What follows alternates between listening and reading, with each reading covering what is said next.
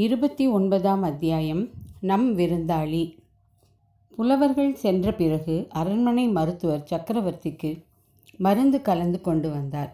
மலையமான் மகளான பட்டத்தரசி அதை தன் திருக்கரத்தால் வாங்கி கணவருக்கு கொடுத்தாள். அதுவரை பொறுமையாய் காத்திருந்த சின்ன பழுவேட்டரையர் வந்தியத்தேவனை பிடித்த பிடி விடாமல் இழுத்து கொண்டே சக்கரவர்த்தியின் அருகில் போய் சேர்ந்தார். பிரபு, புது மருந்தினால் ஏதாவது பலன் தெரிகிறதா என்று கேட்டார். பலன் தெரிகிறதாக மருத்துவர் சொல்கிறார், தேவியும் சொல்லுகிறார். ஆனால் எனக்கென்னவோ நம்பிக்கை உண்டாகவில்லை. உண்மையை சொன்னால் தளபதி, இதெல்லாம் வீண் முயற்சி என்றே தோன்றுகிறது. என் விதி என்னை அழைக்கிறது. யமன் என்னை தேடிக்கொண்டு பழைய அறைக்கு போயிருக்கிறான். அங்கே நான் இல்லை என்று அறிந்ததும் இவ்விடம் என்னை தேடிக்கொண்டு வந்து சேருவான். பிரபு, தாங்கள் இப்படி மனமுடைந்து பேசக்கூடாது. எங்களையெல்லாம் இப்படி மனங்கலங்க செய்யக்கூடாது. தங்கள் குல முன்னோர்கள், ஆஹா, என் குல முன்னோர்கள் யமனை கண்டு அஞ்சியதில்லை என்று சொல்கிறீரா? எனக்கும் என் குல முன்னோர்கள் பலரை போல் போர்க்களத்தில் முன் அணியில் நின்று போர் செய்து உயிர்விடும் பாக்கியம் கிடைக்குமானால் அத்தகைய மரணத்திற்கு சிறிதும் அஞ்ச மாட்டேன், சோர்வும் கொள்ள மாட்டேன். உற்சாகத்துடன் வரவேற்பேன். என்னுடைய பெரிய தகப்பனார் ராஜாதித்யர் தக்கோலத்தில் யானை மேலிருந்து போர் புரிந்தபடியே உயிர் நீத்தார். சோழ குலத்தின் வீரப்புகழை தக்கோலம் போர்க்களத்தில் என்றென்றும் நிலைநாட்டினார். யானை மேல் துஞ்சிய தேவர் என்று புகழ் பெற்றார். நான் என்ன புகழை பெறுவேன்? நோய் படுக்கையில் துஞ்சிய சுந்தர சோழன் என்றுதானே. என்னுடைய இன்னொரு பெரிய தகப்பனார் கண்டராதித்த தேவர் சிவபக்தியில் ஈடுபட்டு மரண பயத்தை விட்டிருந்தார். ஸ்தல யாத்திரை செய்வதற்கு மேற்கு கடற்கரை நாடுகளுக்கு போனார். அங்கேயே காலமானார்.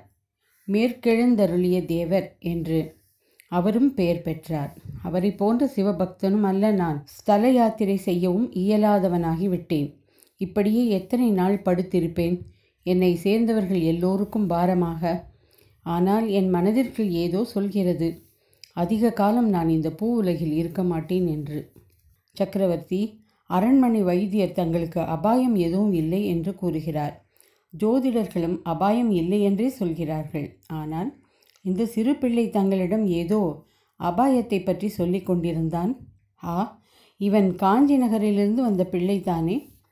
ஆமாம், ஏதோ அபாயம் என்று சொன்னான்.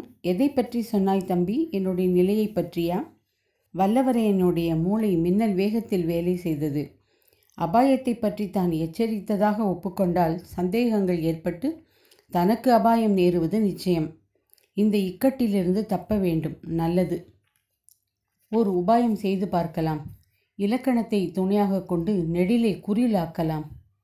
சக்கரவர்த்தி பெருமானே, அபாயத்தை பற்றி சொல்வதற்கு நான் யார்? நம் வீர தளபதி சின்ன பழுவேட்டரையரும் அரண்மனை வைத்தியரும் சாவித்திரி அம்மனையொத்த மகாராணியும் இருக்கும்போது என்ன அபாயம் வந்துவிடும்? அபயம் அபயம் என்று தங்களிடம் நான் முறையிட்டு கொண்டேன். பழைய வானர் குலத்துக்கு நான் ஒரு அரியா சிறுவன்தான் இப்போது பிரதிநிதியாக மிஞ்சியிருக்கிறேன். தங்கள் திருப்புதல்வர் மனம் மகிழும்படி சோழ பேரரசுக்கு தொண்டு புரிந்து வருகிறேன். எங்கள் பழைய பூர்வீக ராஜ்யத்தில் ஒரு சிறு பகுதியையாவது அடியனுக்கு திருப்பி கொடுக்க அருள் புரிய வேண்டும். அரசர்க்கு அரசே, அபயம் அபயம். இந்த அரியா சிறுவன் தங்கள் அபயம் என்று வல்லவரையன் மூச்சு விடாமல் படபடவென்று பேசி நிறுத்தினான். இதை கேட்ட பழுவேட்டரையரின் முகம் சுருங்கியது. சுந்தர சோழரின் முகம் மீண்டும் மலர்ந்தது. மகாராணியின் முகத்தில் கருணை ததும்பியது. இந்த பிள்ளை பிறந்தவுடனே சரஸ்வதி தேவி இவனுடைய நாவல் எழுதிவிட்டாள் போலும். இவனுடைய வாக்கு வன்மை அதிசயமாய் இருக்கிறது என்றாள் தேவி. இதுதான் சமயம் என்று வந்தியத்தேவன், தாயே, தாங்கள் எனக்காக பரிந்து ஒரு வார்த்தை சொல்ல வேணும். நான் தாய் தந்தையற்ற அனாதை, வேறு ஆதரவும் அற்றவன். என்னுடைய வேண்டுகோளை நானேதான் வெளியிட்டாக வேண்டும். பக்தனுக்கு பரிந்து பார்வதி தேவி பரமசிவனாரிடமும் லக்ஷ்மி தேவி மகாவிஷ்ணுவிடமும் பேசுவது போல் தாங்கள் எனக்காக பேச வேண்டும். எங்கள் பூர்வீக அரசில் ஒரு 10 கிராமத்தையாவது திரும்ப கொடுத்தாலும் போதும், நான் மிகவும் திருப்தி அடைவேன் என்றான். இதையெல்லாம் கேட்க கேட்க சுந்தர சோழருக்கு ஒரே வியப்பும் மகிழ்ச்சியுமாய் இருந்தது. அவர் சின்ன பழுவேட்டரையரை பார்த்து, தளபதி, இந்த இளைஞனை எனக்கு ரொம்பவும் பிடித்திருக்கிறது. தேவியின் முகத்தை பார்த்தால் இவனை 3வது பிள்ளையாக சுவீகாரம் எடுத்துக்கொண்டு விடலாமா என்றே யோசிப்பதாக தெரிகிறது. இவனுடைய கோரிக்கையை நிறைவேற்றி வைக்கலாம் அல்லவா? அதில் ஒன்றும் கஷ்டம் இராதே. உமது அபிப்பிராயம் என்ன என்றார். இதில் அடியேனுடைய அபிப்பிராயத்திற்கு இடம் என்ன இருக்கிறது சக்கரவர்த்தி? இளவரசர் கரிகாலன் கருத்தை அல்லவா அறிய வேண்டும் என்றார் தஞ்சை கோட்டை தளபதி. சக்கரவர்த்தி, இளவரசரை கேட்டால் பழுவூர் தேவரை கேட்க வேண்டும் என்று சொல்கிறார். பழுவூர் தேவரோ இளவரசரை கேட்க வேண்டும் என்கிறார். இரண்டு பேருக்கும் நடுவில் என் கோரிக்கை.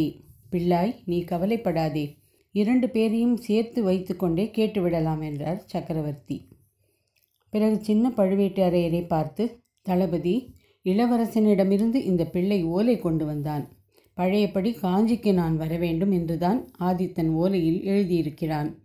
அங்கே புதிதாய் பொன் மாளிகை கட்டியிருக்கிறானாம். அதில் நான் சில நாளாவது வந்து தங்க வேண்டுமாம் என்றார். தங்கள் சித்தம் எப்படியோ அப்படியே செய்கிறது என்றார் கோட்டை தளபதி. ஆஹா, என்னுடைய சித்தம் எப்படியோ அப்படியே நீர் நடத்துவீர். ஆனால் என் கால்கள் மறுக்கின்றன. காஞ்சிக்கு பிரயாணம் செய்வது இயலாத காரியம். அரண்மனை பெண்டுகளைப் போல் பல்லக்கில் ஏறி திரை போட்டுக்கொண்டு யாத்திரை செய்வதென்பதை நினைத்தாலே எனக்கு அருவருப்பாய் இருக்கிறது. ஆதித்த கரிகாலனை இங்கே வந்துவிட்டு போகும்படிதான் மறுவோலை எழுதி கொடுக்க வேண்டும். இளவரசர் இச்சமயம் காஞ்சியை விட்டு இங்கு வரலாமா? வடதிசையில் நம் பகைவர்கள் இன்னும் பலசாலிகளாக இருக்கிறார்களே. பார்த்திபேந்திரனும் மலையமானும் அங்கிருந்து பார்த்து கொள்வார்கள். இளவரசன் இச்சமயம் இங்கே என் பக்கத்தில் இருக்க வேண்டும் என்று என் உள்ளத்தில் ஏதோ சொல்கிறது. அது மட்டுமல்ல, ஈழ நாட்டிற்கு சென்றிருக்கும் இளங்கோவையும் உடனே இங்கு வந்து சேரும்படி அழைப்பு அனுப்ப வேண்டும். இரண்டு பேரையும் வைத்துக்கொண்டு முக்கியமான விஷயத்தை பற்றி பேசி முடிவு செய்ய விரும்புகிறேன். அருள்மொழி இங்கு வரும்போது ஈழப்படைக்கு உணவு அனுப்புவது பற்றி உங்கள் ஆட்சேபத்தையும் அவனிடம் தெரிவிக்கலாம். சக்கரவர்த்தி, மன்னிக்க வேண்டும். ஈழத்துக்கு உணவு அனுப்புவதை நான் ஆட்சேபிக்கவில்லை. தன தானியாதிகாரியும் ஆட்சேபிக்கவில்லை. சோழ நாட்டு குடிமக்கள் ஆட்சேபிக்கிறார்கள்.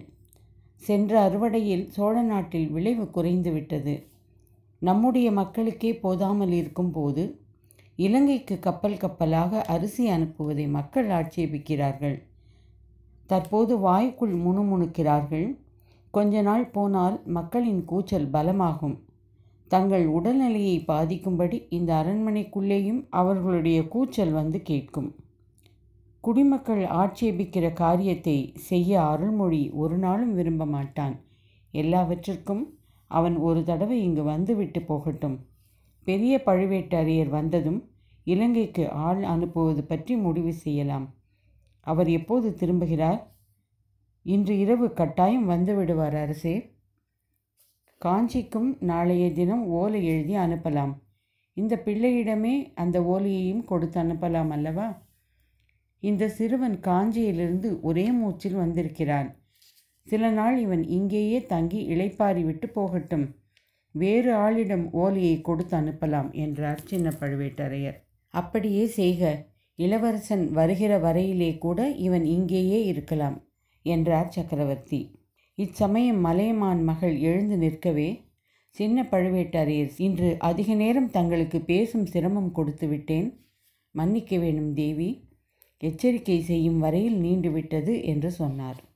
தளபதி, இந்த பிள்ளை நம் விருந்தாளி. இவனுக்கு வேண்டிய வசதிகள் செய்து கொடுங்கள். சக்கரவர்த்திக்கு மட்டும் உடம்பு சரியாயிருந்தால் இவனை நமது அரண்மனையிலேயே இருக்க சொல்லியிருக்கலாம் என்றாள் மலையமான் மகள். நான் கவனித்துக் கொள்கிறேன் தாயே. தங்களுக்கு அந்த கவலை வேண்டாம். நன்றாய் கவனித்துக் கொள்கிறேன் என்றார் சின்ன பழுவேட்டரையர். அப்போது அவரையும் அறியாமலேயே அவருடைய ஒரு கை மீசையை தொட்டு முறுக்கியது.